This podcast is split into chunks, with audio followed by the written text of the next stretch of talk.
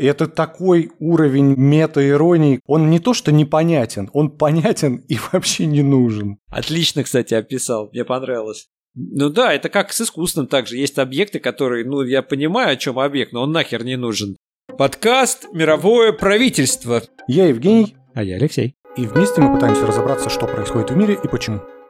Я хотел поделиться, у меня была, была арт-идея. Вот если бы я был бы художником, я бы ее реализовал. Начать писать картины из э, на основании объявлений уличных. То есть я же мне же интересно уличные объявления. Я их часто фотографирую. Там пропала собака, там распродажа в соседнем районе, что-то из этой серии. И вот из этого делать холсты. То есть просто красками писать. Такой реапроприейшн. Выписывать э, ту же самую, а то же объявление, только красками его сделать, да? Правильно? Ну, по сути, ты да, берешь оригинал и воспроизводишь его в большем формате в качестве живописного холста в гиперреализме, где все линии очень четкие. Ты считаешь, что произведением искусства оно может стать только если ты его напишешь сам красками? Нет, я думаю, что оно... Вот, кстати, а, особенно хорошо получится, если его даже, допустим, маркерами или ручкой плохо воспроизвести. То есть гиперреализм был добавлен уже как просто, ну, такой, один из вариантов. Но я бы его даже плохо воспроизведенным, знаешь, типа ручкой, например. Все, все. Но все равно воспроизведенный рукой художника. Ну да, не, не напечатанный на холсте. Но это же получается опять же модернизм от которого вроде как, вроде как искусство его давно уже переросло. Переросло, но воспроизводить типа фотограф, фотопечать, это можно, можно как фотографию, да, делать. Можно отсканировать. Я не знаю, слушай, у меня почему-то нравится мне трансформация образа. Я не могу сейчас... Ты прав абсолютно. В современном искусстве можно просто взять и просто, я не знаю, сфотографировать на телефон и напечатать на холсте. Но ты можешь и вообще все. просто и можешь взять это объявление, взять вот прямо это объявление, оторвать его и Это уже, кстати, было сделано. Был э, один художник, который ходил и менял у бомжей их таблички на 10 долларов. И потом сделал выставку из табличек. Ну, это другая идея, но ну, похоже, почему? Взять объявление. Ну, похоже, ну, в принципе, все Сам, похоже. Знаешь... Собрать объявление и просто повесить. Ну, слушай, картина на холсте, чем ты будешь отличаться от Шишкина? Тоже картина на холсте. Классный, классный аргумент, да. Ну, ты Краски примерно такой же сказал, что это похоже. Конечно. Ну да. Все картины на холстах это картины на холстах. Только Аниш Капур у него есть свой черный. А у Ива Кляйна Ну, еще был... свой синий есть у кого-то. Синий, да. У кого? Ив, Ив Кляйн. Mm. Да. да, у меня плохая память на имена. И под его впечатлением его работы один другой художник, кстати. Кстати, вот тот, который какашками, какашки в банке закручивал, твой любимец. Да почему? Я один раз сказал про этого художника. Все, люби. Я, видимо, так редко говорю про художников, что До сих пор никто не... воспринимаешь. А ты же знаешь, что никто не что это мой любимый. Какашки там в банке или нет? Он накрутил 30 банок, по-моему. И э, до сих пор загадка. Все говорят, что там какашек-то нету. А никто не, и не провел эксперимент, не открыл и Нет, не проверил, если ты не открываешь, анализ. ты теряешь... Я понимаю, ты теряешь э, ценность. Ценность объекта. Но так это а же объект стоит что-то интересное 100, исследование. 120 тысяч долларов, кажется, если я правильно помню. Ну, то есть 30 банок, 120 тысяч долларов. Я думаю, что нет, пока, видишь, никто не открыл. О, это очень странно. Мне кажется, это говорит о том, что он не популярен. А, э, может быть, это говорит о том, что они просто не знают а, советский анекдот. Какой? Идет Петька с Василием Ивановичем, и Петька в руке что-то мнет. И Василий Иванович такой смотрит на него, он говорит, вот, Василий Иванович, думаю, говно это или шоколад? Василий Иванович берет такой, пробует. Говно, Петька. Вот и я думаю, откуда в жопе шоколаду взяться? Какой отличный я анекдот, сочный рассказал, сочный для всех да. любителей э, вишенки. Ну, мне кажется, это же интересно, действительно, если этот вопрос дискуссионный, что люди обсуждают, а может На быть, полном серьезе, это, нет это говна. загадка этого художника, то есть до сих пор, которая не...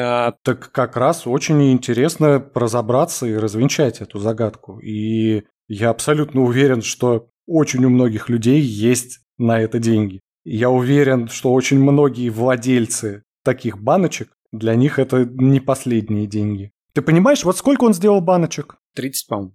30 баночек. То есть 30 человек в мире обладают этими баночками. Ну, музей включительно, да. Ну, 30 да. хорошо. Но они, условно говоря, равны друг с другом. То есть они, каждый из них не является единственным. Их 30 штук. Да. Так вот, тот, кто откроет эту баночку и закажет 90, исследование... Жень, я ошибся, 90, извини. Еще Ты... лучше. Ну хорошо, 90 баночек, они 30 грамм. У них 30 грамм. Еще вот... лучше, что их 90. Ага. И один человек, который откроет эту баночку, отправит на анализ и узнает, что это действительно такое, он станет единственным. А это же мечта любого коллекционера – быть единственным, у которого есть то, чего нет у других. Он станет обладателем, то есть он будет первооткрывателем. Он будет самым крутым, получается. Прикол заключается в том, что поскольку это, я сейчас подчитал немножко, что поскольку банка металлическая, ее нельзя просветить на X-Ray. Ну, понятно, ее нужно именно вскрыть ее нужно для вскрыть, того, да. чтобы узнать, что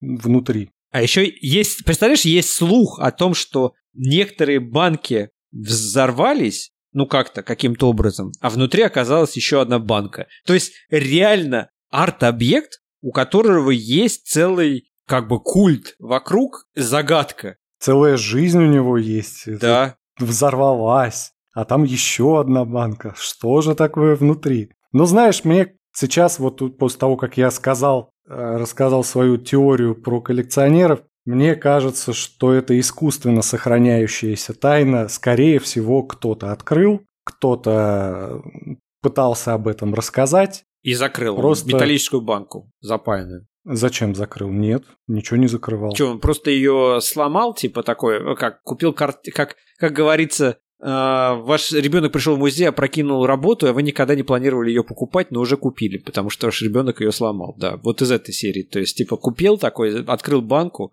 ну ладно. Открыл и никому банку, не рассказал. Узнал. И нет, и стал об этом рассказывать, но ему, видимо, с ним как-то договорились, чтобы он не афишировал.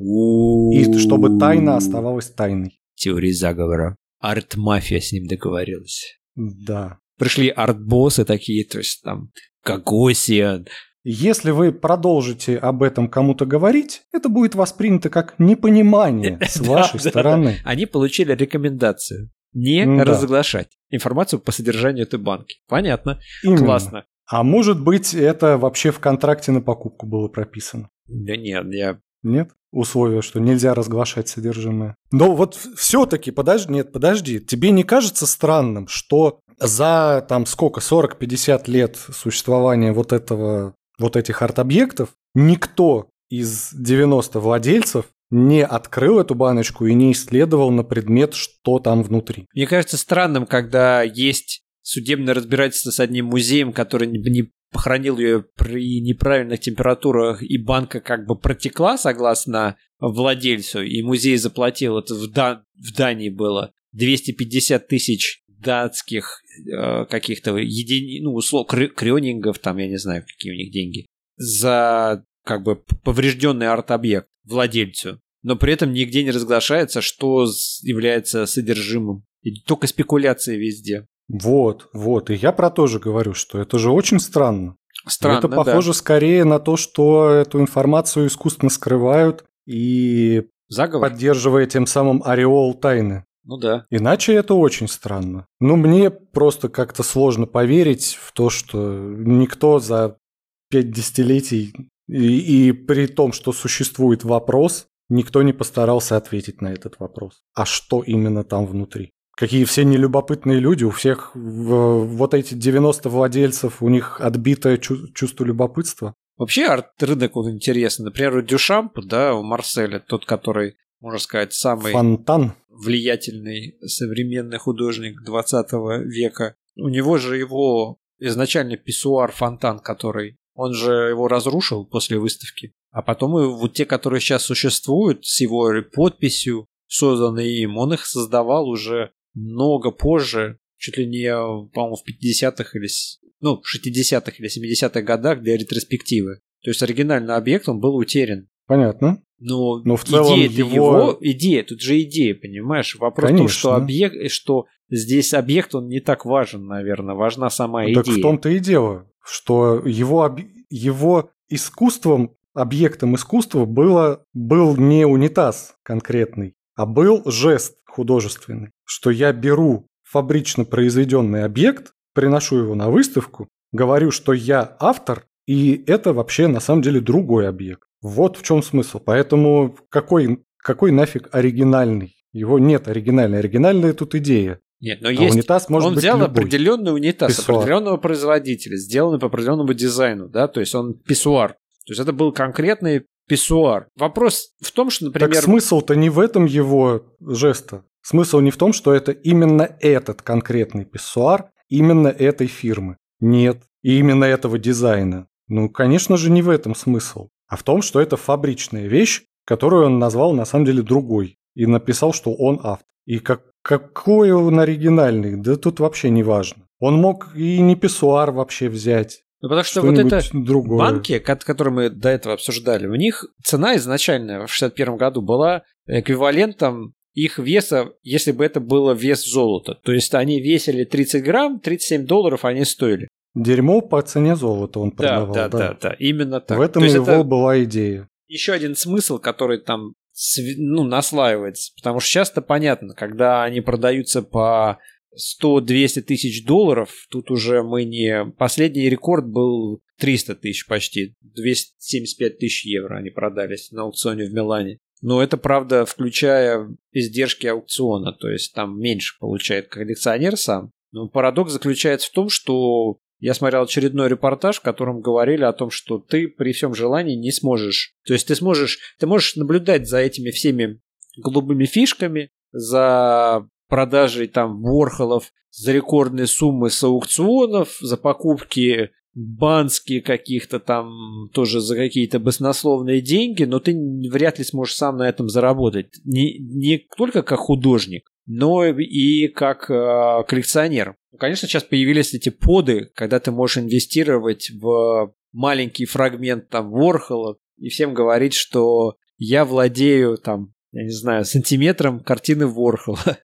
Подожди, а почему ты не сможешь на этом заработать, я не понял.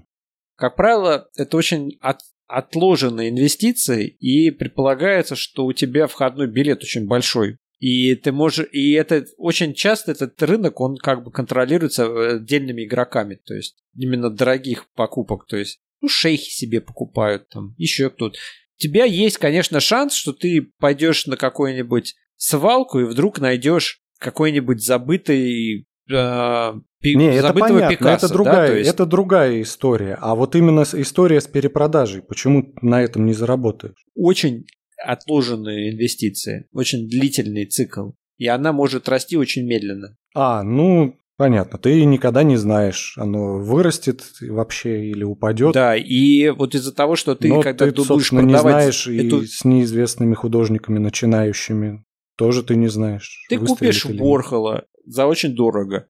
А потом, чтобы его перепродать, ты должен будешь пр- продавать его через аукцион, разумеется. Потому что это как бы оптимальный вариант для того, чтобы получить прибыль при перепродаже. Соответственно, тебе надо будет подождать лет 10, да? А потом, когда ты будешь перепродавать, еще аукционный дом, он удерживает комиссию. И это достаточно большая комиссия там. Ну, там, допустим, даже 10%. У тебя может просто произведение искусства само вырасти на 10% за это время, понимаешь? Оно же растет не так, что как бы просто какие-то астрономическими цифрами. Ну, есть такие случаи, но это, конечно, редкость, да. Ну да, если ты вдруг купил какого-то живого художника, который был популярный, и он после смерти стал еще более популярным, тогда да. Но тоже это большие, отложенные очень инвестиции. Ты, нет, ты, Ну, ты- ты- да, ты это- те- это теоретически ты сможешь заработать, теоретически. Но это как и любой такой рынок, здесь нужно знать, разбираться. Конечно, надо хранение, потом поддержание, вот это все. Я, Нет, я про перепродажу. И в виду уже. соответственно. Ну, то есть, когда ты покупаешь картину, это очень достаточно большой объект, его надо хранить в определенных условиях. То есть, ты еще будешь за хранение платить. У тебя очень много издержек идет. Ты как- как-то это все представляешь, что ты купил картину, повесил на стену, потом через 10 лет ее продал и стал опять богатым. Этим занимаются люди, для ко- которых... Ну да, купил картину в ипотеку, да, Да, да, да. Вы- выплатил ипотеку, через 10 лет она подорожала, и ты заработал. Вот да. Нет, конечно, так не работает. Ну, это понятно, конечно. А самими художниками очень сложно заработать, потому что это же рынок перепродажи в основном. И, соответственно, ты когда при жизни очень мало художников, которые продаются за большие деньги. Надо, чтобы тебя как бы признали критики и коллекционеры, и все остальные, все согласились, что ты классный и создаешь действительно произведение искусства. И тогда, соответственно, у тебя со временем могут быть врасти э, стоимость. Была какая-то легендарная фотография, которая просто являлась сбросом, там, когда один австралийский художник снял здесь такое место Slot Canyons. Это такие каньоны, они под землей, и там свет пробивается сверху через э, там такие маленькие открытия, а это как бы такая, как пещерка. И вот лучики света, они пробиваются. И кажется, у него работа была тоже с религиозным подтекстом, что-то типа «я увидел ангела в этом свете». Короче, это вот фотография была именно этого света. И он э, очень многие издания писали, что он продал эту фотографию, кажется, за 10 тысяч долларов или за 100 тысяч долларов. В общем, она стала, распиарилась именно тем, что он ее продал кому-то. Но никаких свидетельств этого не было, потому что продажа была не аукционная, то есть она не проходила, не было нигде записи конкретно, сколько реально денег было заплачено. Потому что когда... А, ну понятно, то есть можно было на самом деле сказать что угодно. Да, продал можно... на да, самом да. деле или не да. продал, неизвестно. Ты также можешь сказать, да? Да, с но он был первый, кто заявить. использовал это как пиар-ход. Понимаешь? Один из первых. А сейчас уже таких много? Да мне кажется, половина таких художников там. А, понятно. Бесполезно сюда соваться уже. Ну, реальные, серьезные, все галереи, серьезные коллекционеры только через аукционы. То есть, если есть продажи, зарегистрированные на аукционе, на серьезном каком-то, тогда это может еще классифицироваться. А потом и не на благотворительном аукционе, потому что благотворительный аукцион, там люди просто хотят как бы слить деньги, чтобы получить по поблажку по налогам, понимаешь? Хорошо, там была история, я ее слегка, значит, называлась фотография «Фантом», и создатель утверждал, что он продал ее за 6,5 миллиона долларов. Ну, прекрасно. Ну, у него еще есть такие же другие подобные продажи. У него много таких проданных да, да, да. У него много таких продаж. Все, вся информация согласно его сайту, понимаешь? Другую фотографию за 2,4, еще одну за 1,1. Ну, понимаешь, просто фотографию, прижизненный художник, цветная фотография, продать за такие деньги, это нереально. Это просто... Ну, это должно... Это там Джефф Волл, который создает одну фотографию несколько там лет, может создавать год. Он снимает, ставит камеру в как, какое-нибудь помещение и снимает фрагменты пространстве, как они трансформируются, а потом совмещает их в коллаж, который очень правдоподобный. И его работы, ну, там, сейчас посмотрим, сколько Джефф Уолл стоит. Слушай, ну а наверняка же есть и такая история, что человек э, покупает как бы сам у себя через подставных лиц. Тем Какой самым в этом тоже смысл? пиар. А, какой? Точно такой же смысл, как заявить, что у тебя купили, но, но никто не покупал. Знаешь, ты же можешь взять кредит в банке на 100 тысяч долларов и потом на аукцион выставить какую-нибудь свою фотографию, через подставных лиц сам у себя купить, и, собственно, ты станешь фотохудожником, чья работа была продана за 100 тысяч долларов. Так ты же теряешь на этом, по сути. То есть это очень дорогой пиар-ход. Ты же платишь аукционному дому ну, комиссию. Ну, понятно, ты платишь, да, ты платишь за такую пиар-акцию. Представляешь, то есть ты продаешь за 100 тысяч долларов, например, тебе надо 10% об, об, Ну да, минимум. из них десятку ты отдаешь Ну это дому. лихо, но это не каждый может себе позволить. Ну, здесь вопрос действительно, насколько эта инвестиция полезна, этих 10 тысяч. Потому что, может, ты... Ну, одной продажи, одна продажа тоже ничего не решает. То есть тебе надо многократно это все Потому что тебе надо, чтобы была именно история продаж несколько раз, за какую-то сумму. То есть ты не можешь просто а, один раз... От такой истории защищен, получается, вот этот вот рынок. Потому что защищен, тебе нужно конечно. много раз, и тебе нужно, получается, много таких вложений, и тебе действительно становится невыгодно. Конечно. Очень сложно сделать как бы... Заобьюзить систему не получится, я понял. Нет, и очень, и как бы обмануть сложно коллекционеров, когда, если объективно все сообщество согласно, что это просто кал, и ты такой, типа, нет, это самая лучшая работа, которая создана человечеством, и пытаешься ее впарить за большие деньги. Она как бы, ну, не получится так. То есть покупка одним человеком или там пятью людьми твоих работ задорого не увеличивает твоего веса.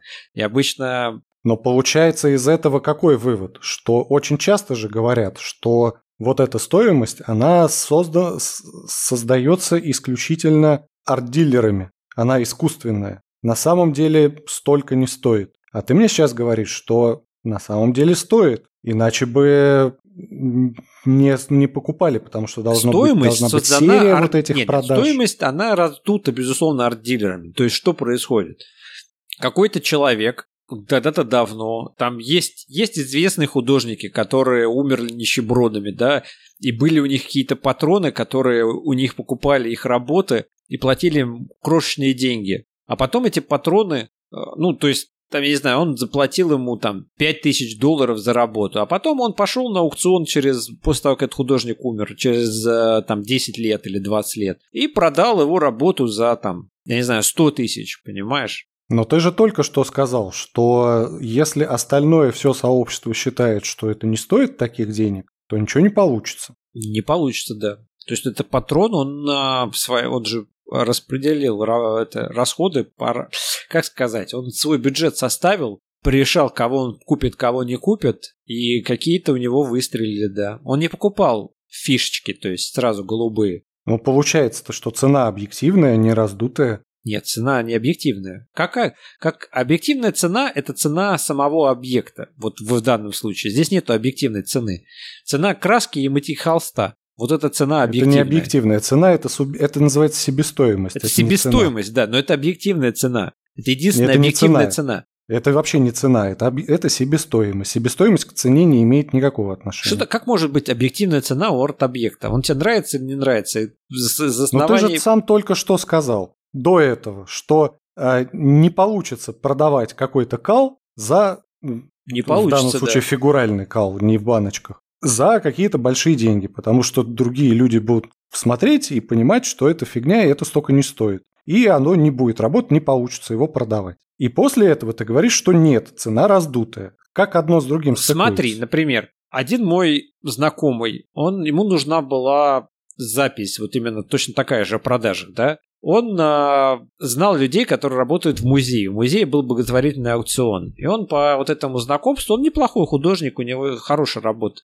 он на этом аукционе продал свою работу. Но ты говорил уже о том, что благотворительные аукционы не считаются. Поскольку это был благотворительный аукцион в музее, а не просто благотворительный аукцион в галерее, есть вес музея. Уже есть оценка как бы универ... institution, да, то есть вот этим, универ... этим организацией серьезной, как музей, она произвела оценку и продавала по этой цене. И это продажа через музей. Если бы он продавал на аукционе, который поддерживает ветеранов какой-нибудь э, вьетнамской войны, это не котируется. Это он просто отдал для того, чтобы списать с налогов себе. Так, понятно. И дальнейшая история. Ну вот он сделал таким образом, и это подняло стоимость его работ остальных? Только этой работы. То есть у него Только было напечатано это. 5 копий, он продал одну за 2000 долларов, все остальные он может продавать плюс-минус от 2000 долларов. Продал ли он все остальные? Вопрос. Нет, он не продал все остальные. А хотя бы одну еще он продал? Не знаешь? Не знаю, нет у меня такой информации. Но я знаю, что эта работа стоила больше, чем другие его работы. То есть, если обычно он продает за 600 долларов, то это стоило 2000 долларов. И она продалась за 2000 долларов. Он денег не получил. У него нету, не было достаточно хорошего повторения этого опыта. Это опыт очень хороший, но у него нету истории таких опытов, когда его работа продается за эти деньги, понимаешь? Фоллоуап ну, у него да, был не вот, очень хороший. Опять же, Опять же, да, нет истории, одна единственная работа. Да, одна единственная работа. Это не решает. Это то есть. Но вот если мы берем другого художника, у которого не одна работа, много продается. С музейных все... аукционов, да? Ну, с, каких-то, да, тех, которые котируются аукционы. Тогда его работа, конечно, объективно будет стоить больше. Вот, я про это и говорю, что соответственно, их но, цена но, получается но, но, но, объективно. Давай, давай, давай чуть-чуть, давай чуть-чуть опять откатим назад. Но чаще всего будет что происходить? Кто-то захочет заработать на этом денег. То есть он продает за 2000. Никто не хочет платить ему 2000. Люди хотят купить за 1000 у него, выставить сами на аукцион и заработать процент, перепродав его кому-то. Понимаешь? Угу. Вот в этом случае, и, соответственно, это желание обладать этим объектом. В этом случае это работает система.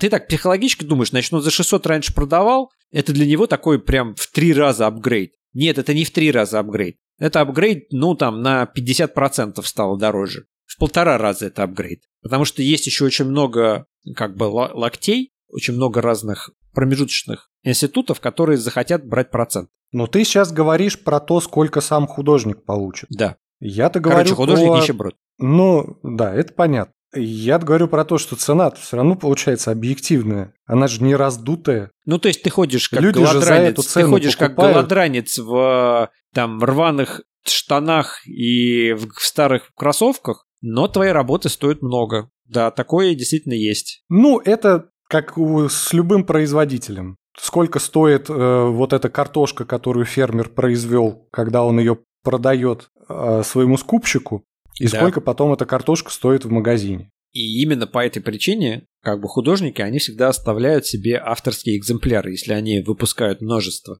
То есть всегда есть AP, так называемая artist. Есть artist proof, да, то есть есть разные варианты версии работы. Есть те, которые были сделаны, если ты печатью занимаешься для того, чтобы проверить, как краска напечатана, да, то есть правильно или нет, то есть сделать цветопробу. А есть еще авторские экземпляры, это первые, ну, по сути, это как бы такой тоже, как цветопроба. Но они всегда в нумерации идут 1-2. И, ну, там первые цифры. А потом остальные все, они идут на продажу. И вот эти авторы часто они сохраняют себе, чтобы когда-то, может быть, через много-много лет, если вдруг цена вырастет, чтобы хоть что-то заработать. Бедные художники. Дети, не становитесь художниками, становитесь арт-дилерами, если хотите заработать. Да, такой вывод. Ну, чтобы становиться, мне кажется, надо родиться в какой-то семью, где ты сможешь стать арт-дилером.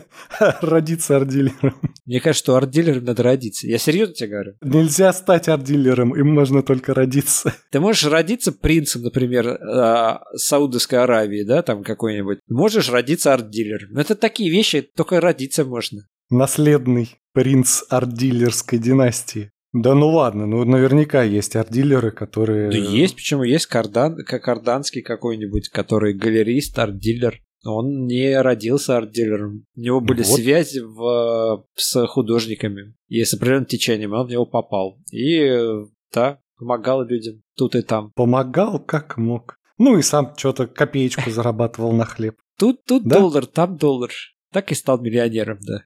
Я тебе историю жизни расскажу. Просто у меня наболело. Рядом с домом е- есть здание, которое украсили граффити. То есть это обычный, обычная парковка, она очень цементная, стандартная. Внешний фасад выглядит.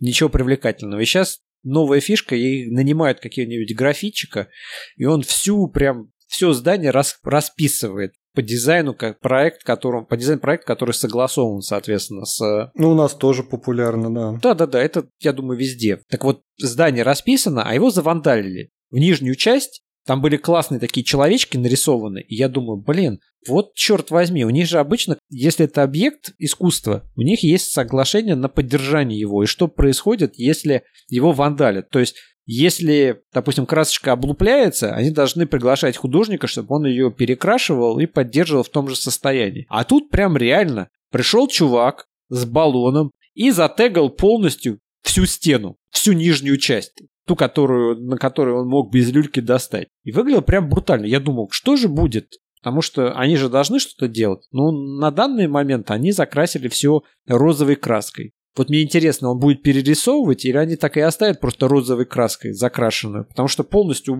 зарисовали все, что там было. А там было классно. Там были такие человечки прикольненькие, там всякие. Ну, много было деталек. Грустная история напоследок. Ну, вообще, я тебе говорю, просто в Штатах обычно заключается чуть ли на 10 лет договор о поддержании этого арт-объекта и там условия. Как, как можно ли его, ну, в как... они, условно говоря, обязаны его поддерживать в том же состоянии, в котором они его покупают, если это стена, которую расписали. Мне, кстати, надо было пофотографировать. Я это здание просто наблюдаю. Я его наблюдал в нормальном состоянии, завандаленном, а вот сейчас в новоизмененном. Мне вот интересно, а следующим этапом будет что? Они так и оставят? Потому что выглядит по, по внешнему виду, они попали в краску, которая была, присутствует в этом, в остальном объекте, но я ну, то думаю, есть что... выглядит как раньше до картины. Я думаю, что там не мурала. будет картины. А может быть, они его пригласят, и он перерисует. Так что еще есть надежда. Может, они просто закрасили, чтобы не было вот этой тегов. Ну, в целом, я думаю, не имеет смысла снова расписывать эту Тебе стену. это обидно, потому, потому что, если- наверное, ты эмоционально представил, что вот я нарисовал картину, повесил,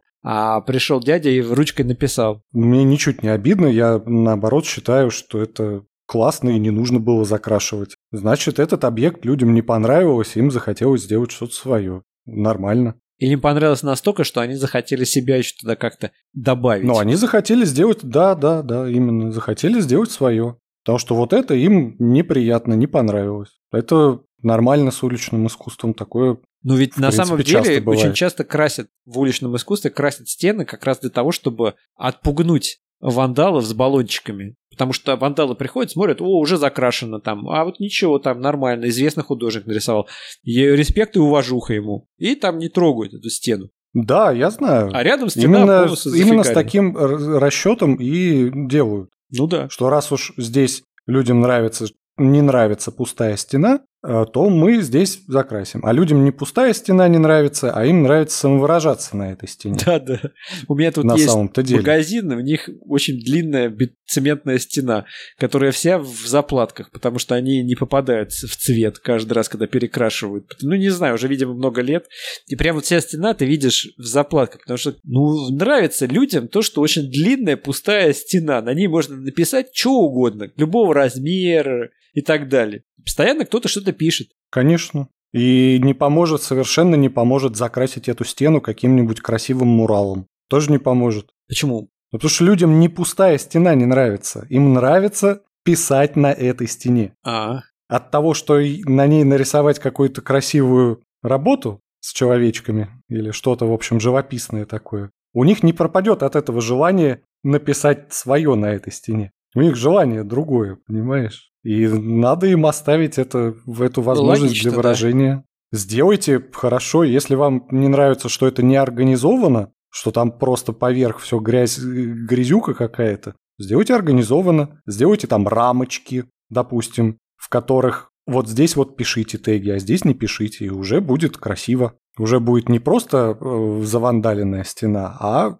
люди и самореализуются, свое имя напишут, и при этом будет ощущение, что так и задумано. А в Москве сейчас стали тоже появляться эти селфи, селфи-стенки, да, когда там рисует какой-нибудь художник крылышки или сердечки. И прям вот место, где можно встать, например, встал, и у тебя такие крылышки нарисованы. То есть это и такая Наверное, я не знаю. Вот здесь стало популярно. В некоторых местах есть селфи-стенки, которые люди просто ходят специально, чтобы селфики просто поделать. Ну и, соответственно, таким образом к этому месту привлекается пешеходный трафик, то есть фуд-трафик. Я вообще в Москве очень мало сталкиваюсь с граффити. Ну, ты в Москве, по-моему, очень мало из дома выходишь, чтобы с ним сталкиваться. Не очень. Ну, его, в принципе, как-то не очень так, чтобы много. У нас на ДЦП было всегда граффити. А у мамы, а у мамы вообще там какой-то Гагарин был. А не, не Гагарин, какие-то герои, славь, какой-то супер до 9 мая граффити забабахали. Я когда последний раз был, м, 10 лет назад, там было прям на всю стену на 9 мая граффити. Я аж офигел. Не поленились. Там звезда У меня героя тоже была вдоль, нарисована. э, вдоль железной дороги бетонная стена, и она разукрашена, там прям серия работ идет. Очевидно, что был какой-то заказ или что-то вот, ну, ор- организованное было что-то. Потому что там прям идет серия работ. Ну и потом серия работ заканчивается, и дальше продолжаются просто теги. А, а потом, как обычно, слово из трех букв, и здесь был там такой-то, да. Классно. Нет, этого практически нет. Как Такая просто эволюция, я просто представил, знаешь, начинается с того там, с известных художников идет в менее известных, потом просто теги. Потом теги, да, Потом заканчивается, неприличные здесь был слова. Вася, да, и потом слово из трех букв. Да, да, да. А потом просто точку кто-то поставил, такой, знаешь, такой подошел с баллоном, такой, шик, точку сделал, такой, все, это достаточно. Такой супер концептуальный. А, Слушай, классная будет. Была, была бы классная выставка. То есть, знаешь, такая длинная-длинная панорамная фотография через всю галерею, которая именно так и заканчивается. То есть, начинается с каких-то фотографий стен, стен, потом, ну, в общем, такая прогрессия. Регрессия в данном случае. Ну да. это в зависимости от точки зрения. В, моей точке, в моем представлении это прогрессия. Это регрессия, потому что это упрощение. Прогресс, он в усложнении. Он в изменении. Есть. Нет, прогресс в усложнении. Обязательно Не в усложнение. изменении. Нельзя. Обязательно в усложнении. А если конечно. упрощение, это всегда регресс. То есть, если я выполнял что-то очень сложно, а потом стал выполнять что-то проще, это регресс. Ты сейчас какую-то очень абстрактную вот привел, вот смотря с логическая каким... ловушка тут. Нет никакой логической ловушки. Что за- здесь нужно конкретику? Что значит стал выполнять это проще? Что конкретно? Для меня, допустим, я не знаю, хорошо, хорошо, плохой пример. Потому что всегда будет, ты всегда к прогрессу все приведешь. А ты вообще вечный спорщик, с тобой спорить бесполезно. Я сливаюсь сразу. Я, я кидаю полотенчик и такой, все, нет, ну тебя нафиг. Ну смотри, я выполнял, я печатал документы. Раньше я печатал на машинке, бум-бум-бум-бум, и ничего не мог скорректировать. Мне надо было постоянно э, замазкой замазывать, использовать корректирующую там плё- это, бумажки такие, через которые ты пробиваешь букву второй раз, и она...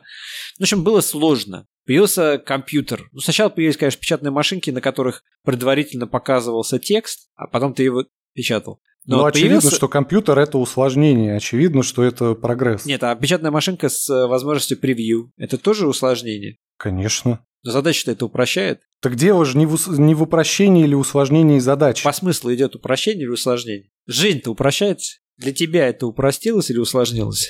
Нет, я понимаю, что ты... Нет, нет, я понимаю, ты о чем ты говоришь. Конечно, Ты услож- говоришь, Конечно ты- усложнилось. ты говоришь... Конечно, усложнилось. Для меня тоже усложнилось. Почему? Гораздо, ну потому что гораздо проще а, Делать ошибки? макнуть. Нет, гораздо проще макнуть палец в краску и написать э, этим пальцем. Это гораздо проще, чем брать а, ручку. Еще сложнее печатную машинку. Еще сложнее компьютер. Конечно же, это сложнее. Мне, как человеку, сложнее работать на компьютере, чем на печатной машинке. Это усложнение, естественно. Тебе кажется, что это упрощение, потому что это ускоряет? Да. Да, это ускоряет. И задача выполняется более качественно. И задача выполняется качественно, но это усложнение, потому что компьютером пользоваться сложнее, чем печатной машинкой. А печатной машинкой сложнее, чем пальцем. Все, и это автоматически усложнение получается, конечно. И то же самое со смыслом, оно тоже, смысл может усложняться, может упрощаться. Э, Художественная работа, которая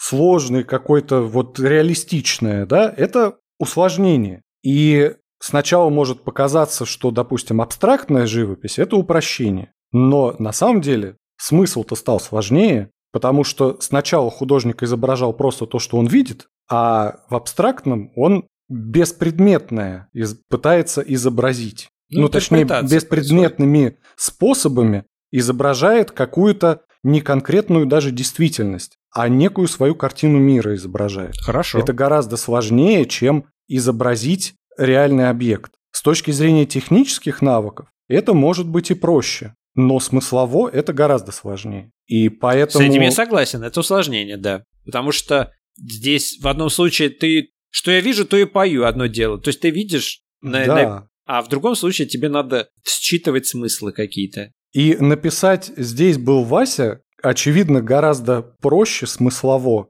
чем тег. Да, я, я рассматривал, видимо, как будто мы находимся на эволюционном этапе, где мы рисуем сложные картины, а потом мы как бы... У нас идет вот то, что ты говоришь, регрессия, но это не регрессия, а это своего рода реинтерпретация того, что было раньше, как бы. То есть, и с этой точки зрения, условно говоря, там точка оптимальным жестом, каким-то каким-то такой, знаешь, ультиматум своего рода. То есть ты поставил... Я согласен с тем, что точка – это прогресс, потому что точка в конце, она тем самым дел... создает уже мета-язык всего вот этого длинного полотна. Да, Тем самым являясь не точкой самой по себе, а неким символом, объединяющим все это в единую композицию. И это супер усложнение. Но до этого шло упрощение, потому что сначала живописная граффити, А точка, теги. точка не, добав... не как бы меняет контекст, ты думаешь, да? То есть, Точка, я в том-то и дело, я и говорю, что точка очень сильно меняет контекст. ну, так она реконтекстуализирует. И в этом случае происходит как раз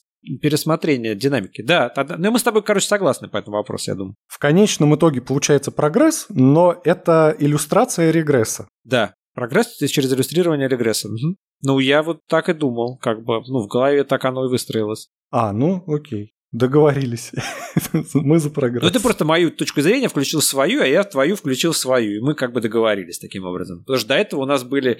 Мы с тобой были как бы в такие два кружочка. Они, в принципе, пересекаются, но мы не могли найти, где они пересекаются. Ну, по крайней мере, это было не очевидно. А сейчас все очевидно. Мне Я неправильно, изначально неправильно понял твою мысль. Ты, э, соответственно, не согласился с моей, потому что да, я неправильно тип... понял твою. Да, да. А потом оказалось, что мы на самом деле об одном и том же просто выясняли. Так очень часто вообще происходит в качественных дискуссиях, что два человека говорят об одном и том же, просто для, этого нам языка. нужен подкаст. Качественные дискуссии. С вами было Мировое правительство. Подписывайтесь на нас, ставьте лайки, пишите комментарии, ставьте нам звездочки на Apple Podcast и вообще слушайте нас. Оставайтесь с нами. На этом все.